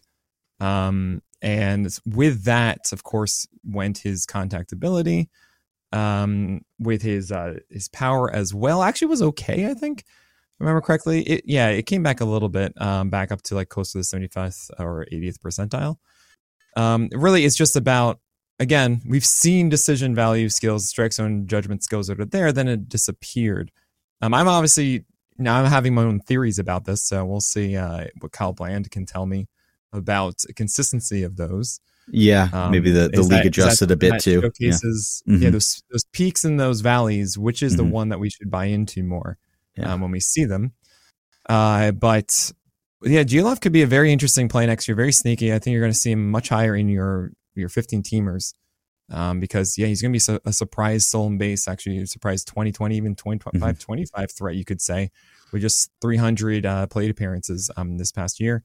Also, as I mentioned with the Tigers, generally these clubs that are bad for a single season, I have a lot of young guys that they give chances for, are to get better the next year. Mm-hmm. I imagine we're going to see that a bit with Oakland. Yeah, they're going to have um, no reason to not play. Gelof. Right. Uh, so Taj Bradley is your next one. Prototypical cherry bomb here, 559 mm-hmm. ERA, 139 whip, 28% K rate. But let's be honest, anyone that just looks at Taj Bradley and says, oh, he is a bad ERA and whip, I don't want to touch him, does not understand the full story. Uh, please tell that story to our listeners, Steve. Uh, yeah, this is another just straight, like I go for upside starting pitchers at this point, and that's what Taj Bradley is. Uh, by strikeout and walk, uh, you know, it was close to twenty percent, which is a nice threshold for me to sort of be able to throw out that five five nine ERA and and one twenty two WHIP. Um, he may have a bit of a homer problem to give up close to two homers per nine, but um, as he matures as a hitter, as a pitcher, uh, I think that's something that you know uh, good pitchers figure out. And a guy that struck out this many hitters uh, at all stops across the minors, and then twenty eight percent in one hundred four big league innings this year. Um, I'm willing to bet on some improvement for Taj Bradley. Um, I you know, uh, maybe this has more of the risk than the profile that you you know you say are they going to go every five days? Um, you know, maybe not because it's the Rays and there's been some injury history. Um, can they be like an SP one or two? Like I think Taj Bradley has the stuff to do that. Yeah, I'm not. I, I found myself really hating on Taj Bradley because I feel as a fantasy manager, it's gonna be really hard for us to recognize like, oh, cool, I can trust him now. Um, he is a prototypical cherry bomb in this way mm-hmm. why I'm moving away from Hunter Greene and Dylan Cease and Nick Lodolo and so on. And uh, I like your next pick more, honestly, because Taj Bradley's biggest struggles are uh, command of his pitches. His stuff is great.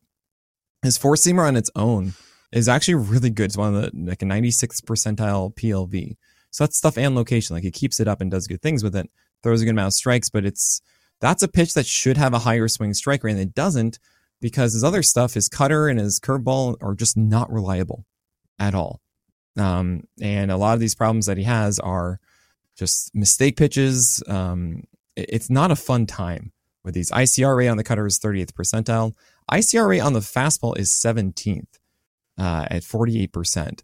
So there needs to be more of a focus on locating everything else. His hit luck, to be fair, is plus 16 that he's allowed 16 more hits on his four seamer than anyone else. Now, I think that's a product of batters being able to sit more on that as that's easily his highest strike rate pitch. Um, and the cutter just staying up as well, which means that guys can keep an eye level upstairs and just take advantage of that as much as possible. While the curveball, yeah, subs, uh, right at 60% strike rate, but it would go away at times and then not come back well. And just, ugh. And the changeup is not a consistent pitch in the slightest. So there's there are things that are good. I would be surprised if Taj figured it all out. I think he went in the minors because they knew his command was bad. Yeah. It wasn't even mm-hmm. the, the innings. I think it was just a game. He, he was doing he was doing well at that point too. When it was kind of a shock. It's like what's going on here, and they kind of uh, were justified by some of the later performances. Um, yeah, there. it was. Um, it was on the. You only had three games, and uh, right at that point he had six earned runs with uh, with 23 strikeouts for Taj Bradley at that time. Mm-hmm. He had three wins as well. However, this curveball command was terrible. Yeah. His cutter was a little all over the place, and his four seamer is what got him through those things.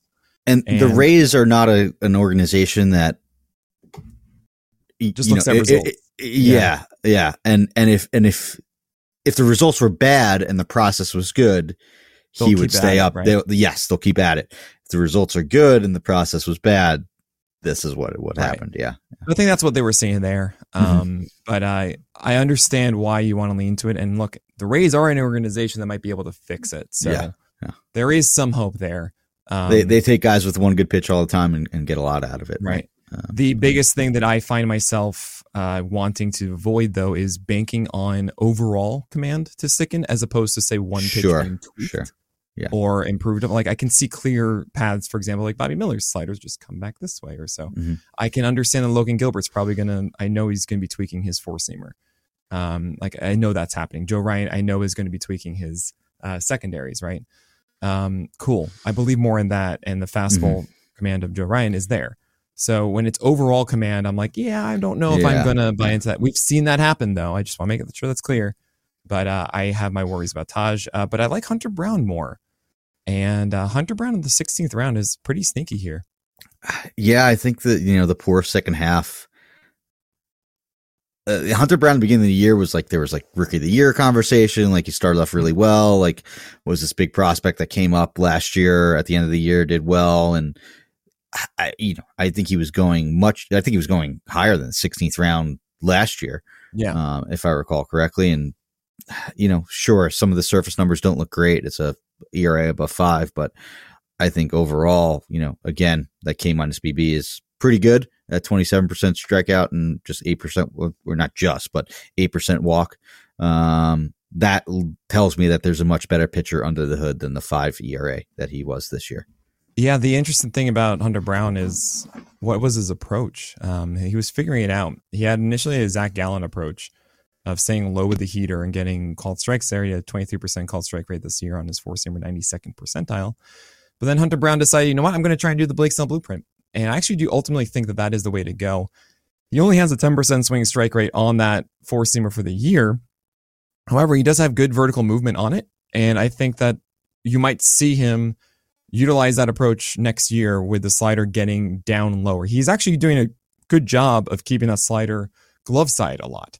Um, as I was talking about before, Hunter Brown doesn't really have the giant shotgun blast of sliders. He actually has it more condensed on the glove side, but he needs to come down a little bit more. Okay. While the curveball is generally low, uh, it is a 65th percentile low lock.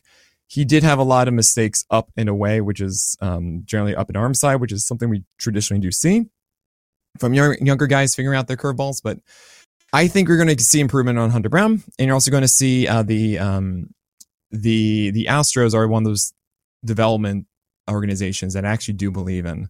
So I feel as if this 25 year old who's going to have a lot more uh, now has 156 innings in the majors behind a good defense, a good offense, is in a really nice position to win a lot of games. 11 this past year and bring that ERA down from 509 to sub fours with that 27% strikeout rate probably living.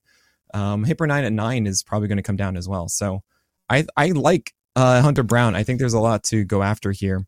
And I think you're going to see a change of approach that can really make him better. So seal of approval I, for six round Hunter Brown. Thank you. I, I sneakily hope and, and that people focus more on the icky surface stats with Hunter Brown rather than yeah. seeing a, a young – in, intriguing prospect going through some growing pains and you know improving off that. Uh, I like Hunter Brown uh, a lot this year. And just for reference, everybody, I have Hunter Brown at 48 and Taj Bradley at 62 on my list. Okay. Um, and this is the one I love. I I was going through my uh, this the Streamlit app that is the the PLV hitter ability metrics, and I realized something that there are these really interesting players. Oh my god, did he not get drafted? He must have. Did we not draft him? Oh my gosh, I should have drafted him. I'm an idiot. No one drafted Davis Schneider. Okay, fine. Um, uh, yeah, no, he should have been drafted. Definitely. Someone, someone threw him out in uh, the considerations. Yeah. When, so, when so what I've noticed is um, those that have good decision values, low contact, and really good power are the guys that can actually develop and be better in future years. And Aaron Judge, for example, has a 70 decision value, 35 contact, 80 power.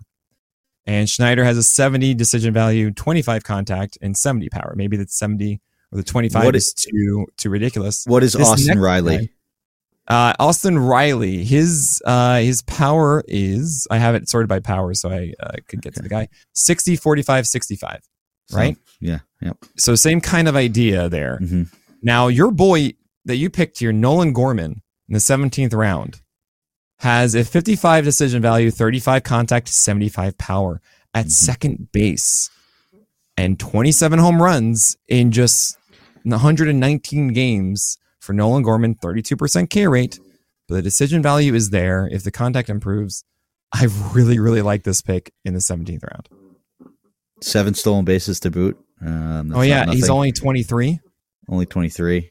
Um, big prospect struck out a lot. A lot. It reminds me a lot of pre-breakout Austin Riley. Um, mm. That's why why I asked that. Yep. Um, yeah. You know, he I had mean, that. The thing is, strikeout issues. He had 27 home runs and 76 yeah. RBI. Yeah. Yeah. Yeah. Um, Seal of approval uh, all the way through.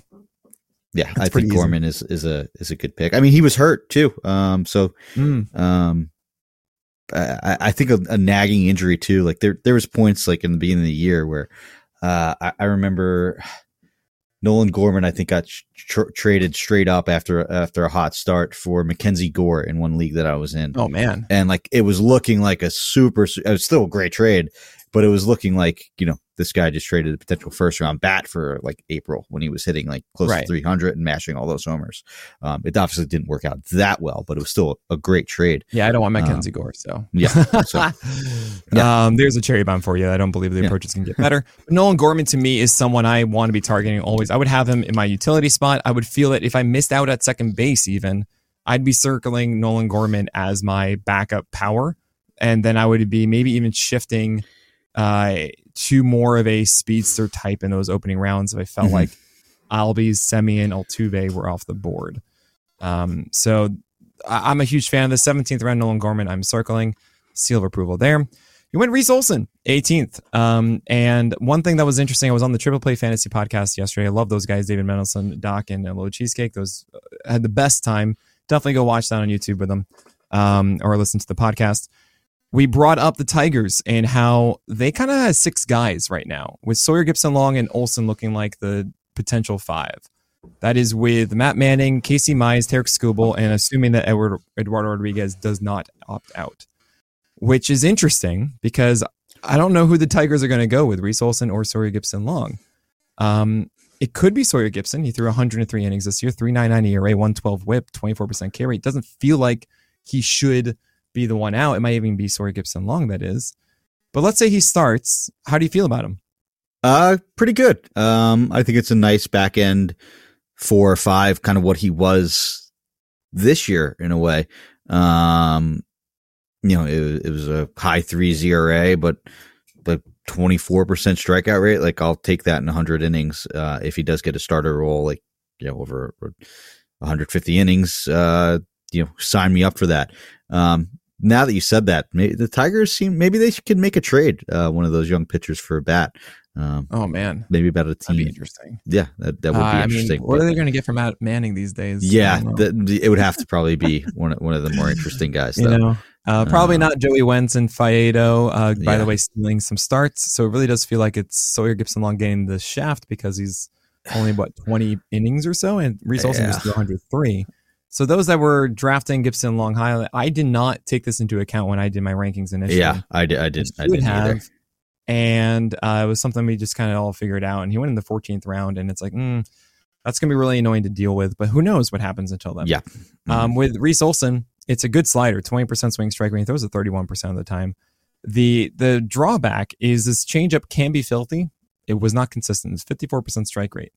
And that means that he's a sinker.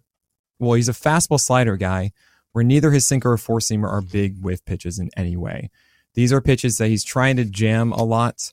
Um, sinker, I really do enjoy that he does go inside with it. He needs to go a little bit more, only a 28% O swing on it.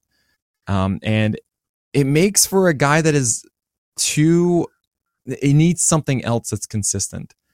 Um, and Reese Olson, good slider. Again, I don't think he's going to have a 112 whip again. I don't think it's going to be a near seven hip or nine. I think that was very fortunate for him to have that 255 BABIP. It, it's it, he's not that kind of guy in my view. Um, I hope it works out, and I'm very curious to see if he can maybe gain some more velocity. He's at 94.8 on the four seamer. Maybe that can fix that a little bit. Maybe the changeup can become more consistent. But as of now, the fastballs are too weak to me, and there isn't another elite secondary for me to be that interested. Um, I hope to be wrong here, though. He was he was a very good streamer for us down the stretch. Yeah, he was. He he really was. Um, we have five picks left, and it's Logan O'Hop. P. uh, with the with the Angels this year, 14 home runs, 29 RBI, zero stolen bases, but it was just 51 games and 23 runs, 236 average. Why'd you go Hoppy? We had some other options here, like Mitch Garver, Cal I- Francisco. I was like waiting Perez. for those catchers to go. Like even like you, uh, like like Alvarez, uh, Francisco Alvarez went later. Sean Murphy, I think. Went, I'm like, all right, I'll just take. I like I like all these catchers. Like I'll just take Mhm. whichever one is there, and like they're all still there. I'll just take the guy that I kind of like the most, just because I think he has the most. Or uh, maybe with Alvarez, the, the most raw power uh, at, at a catcher position. He hit nine home runs in September. Um, wow. he hit five home runs in in April um, before he had that really scary shoulder injury that caused him to miss Sure, yeah. basically, you know, the four months of the season. Um, but this guy just has massive, massive power, and I real uh, catcher is someone said it in the in the chat during the draft. Catcher is just so deep this year. There's so many good options, but I really like Logan O'Hoppe. I just think you know 14 homers in 51 games is Right. crazy. Yeah, he he to me is empty power. Um, decision value is not good. Um, contact ability is not good. Um, and both of those, you got to have one or the other, because then you can use the other to to Mhm. get better at the other, right? Mhm. Um, but power's good, and uh, I hope to see O'Hoppe really come into form with it. I mean, yeah, 14 home runs in 51 games is not a joke. Um, He never really struck out that much uh, yeah, at the minor league level. I mean, still 38th percentile. Yeah, Um, Yeah. But again, also 199 plate appearances. I feel as if you give a longer season with those he would strike out underlying more. skills, Yeah. he'll strike out more. Yeah. Um, last uh, last four picks, I realize you don't have a closer. I don't. I don't. So you have four guys. I, I'm I'm taking all as closers here. Is my view. Um, even uh, Sure. even your prospect guy, essentially, you're like he's going to be the closer. This Sure. is funny. Mhm. Um, so I, it's I'm just going to say him right now. It's Alex Lange, Kyle Finnegan. There's Jacob Misiorowski, who essentially has like the filthiest stuff of any prospect pitcher. Question is command, and he pitches for the Brewers right now. He's also only been in Double A, um, so that's why Ricky Tiedemann was the first prospect Mhm. guy to go, which I understand. Like I, I kind of looked at all of them. I was like, yeah, none of these are I think going to be there right away. I mean, there's also a Jackson Jobe who's very interesting with the Tigers. There's Mhm. um, him. He looks amazing, by the way. Jackson Jobe. I was just so impressed by him. Also, um, I believe it's Dave Feta, um, with uh, with the uh, Minnesota Twins. I think it's Dave. I, I'm I'm butchering this. I'm not a prospect guy, but I'm trying. And uh, then Shohei Ohtani. You're saying, look, maybe he comes back on my IL as a pitcher to be a closer, which I think would be really fun. The only big problem about Otani is that if he's hitting, how does he go warm up? Yeah. Yeah. That, that's, that's right? That's, always a- been the problem question. of Ohtani, Uh-huh. the reliever. Uh-huh. But there's a chance. Yeah. Uh, which of these? Uh, how do you feel about Lange and Finnegan? Um, I think that they're fine dart throws as as closers. Should have the job. Did well enough. Um, I know Lange had a few points of, of shaking this there, and then always seemed to get the job back. Finnegan once once walk rate for Lange. yeah Oh, yeah for your closer that's a scary scary Oh, thing. Um, Finnegan once Hunter Harvey was hurt, and they sort of gave him the job was was really good down the stretch. I had him in a lot of leagues, and he got a lot of saves. Um, Mhm. And sometimes closers on bad teams because they don't win by that much are, are, are good plays. Um, So I, I I like both of them. I could see both of them having news that they're not the closers to start the season. But hey, when I'm using my last four picks on potential closers, that's that's what I'm going to get. But um, in 12 team leagues, sort of like your philosophy on steals and average, I also feel like I could play the wire, especially early, to pick up some closers and even stream some saves when I need to, uh, depending on the matchups in a shallower 12 team league. There you go. Uh, so here we are. We made it. All 23 picks the last four were Alex Lange, Finnegan, Misiorowski, Ohtani. I don't know if I'm really going to be targeting any of them. Maybe Finnegan. Um, it does worry me that he throws a 97 mile per hour fastball 70% of the time that only has 11% swing strike Mhm. rate. Um, and it's like a splitter that sometimes is good. Uh, I mean, that's it. Uh, and then Lange, for example, I feel like if the Tigers are really going to be going for this, though, someone else is going to Yeah, step in and be yeah. closer. That's fair. Um, but I and then I don't I don't buy the whole Ohtani thing, but who cares his last pick? And the Yeah, it was one is just it was fun, fun. Uh, because he's just the filthiest guy in uh in Yeah, he's one of my favorite pitching prospects. Uh, command absolutely. be damned. So I get it. Um, so here we are. Uh, rate your team on a scale of one to twenty three. I am going to rate my team a 15. Um, All right, why is that? there's a lot of things position eligibility wise I felt like I could have done. I also think that there were some pitching decisions that I would make differently doing this again, Mhm. particularly with like the Taj Bradley pick. Maybe I would have gone uh, a, a a lower floor sort of upside guy, if that makes any sense. Like, you know, Sure. I, I think I like Charlie Morton around later there. Um, you know, even like a Jordan Montgomery or uh, um, Nestor Cortes or Savali, something like that. Mhm. Verlander, I, I regretted immediately uh, not taking um, Bobby Miller there, but you know, it's not the worst consolation prize. And I also think I would have swapped taking Corbin Burnes, um, filled out my hitters there, and then rounds like six to nine ten, just load up on all starting pitchers. But that would yeah, have required that's kind of the me. way to go, man. Yeah, that would have required me like spreading the love with my hitters as far as outfield goes. Right. Uh, And it's funny. A lot of people think like, "Oh, Nick, you are just really into uh, going after pitchers. Oh, you don't in the seventh always every year. Maybe, but also I think we, did a really good job of this. This time was kind of fine tuning where the drop off is on uh, on hitting talent early, and I might be suggesting late fourth uh, and the fifth as the times I start going after Yeah. guys, especially if you can Agree. get that Pablo Lopez in the fifth inning. I Agree. doubt you're going to be able to get that. Um, but if you can, oh, Mhm. Mhm. that's going to be fun. Yep. Um, and uh, I think that's going to even well. even Nola, right? Uh, even year Nola too on the fifth, right? Yeah, I mean Nola, I'm I have the back end of that, so I would be Okay. going. I mean, I got Grayson. Here's the thing: I'm really torn about this because I got Grayson Rodriguez in the seventh, and I have him as my SP 11. So I would probably Wow. be saying like Kirby or so, Yeah, um, at the- in that fifth round area. Uh, I can under I understand the Glasnow push too. He is just really good. Ag- agree, Early PLB agree. projections are just like, yeah, no, don't worry about the innings, Nick. Just Uh, yeah, just go and get him. It's fine. Um, I um, and I might be because of that come the spring pushing up Glasnow again. Um, but uh, but yeah, like Fried even too. It's just like that's just really nice and fun, and there's a lot of good ones like that. Um, but anyway, uh, that is it for today. Uh, I cannot thank you enough, Steve, for being here. Um, please remind everybody uh, where you are and how they can find you. yeah. Um, you could find me on Pitcher List Podcast Network uh, over on the Wins Above Fantasy Show um, with my co-host Van Burnett. Um, during the season, we come out uh, every Thursday, and the off season will be every other Thursday. Um, I believe that's correct. Um, Mhm. So, uh, looking forward to getting back out there and start doing some prep. I'm sure Van and I will talk about our drafts separately. Uh, we we do that uh, as well, um, and then start to do some end of year recaps soon, which which is always fun.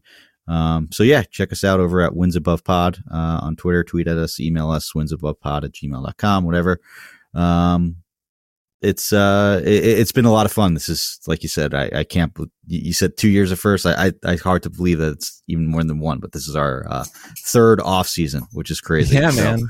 super excited to to dive into it. Absolutely. Uh, yeah, it's been great having you, uh, not only on this show, but of course as a, a member of the podcast network now for, yeah, for three years. Yeah. Um, but that is it, everyone. We're going to be going through the rest of the other teams, all 10 others as well, um, throughout the offseason, the next two months. But that is it. So on behalf of Steve Gesuele, my name is Nick Pollack. May your BABIPs be low and your strikeouts high.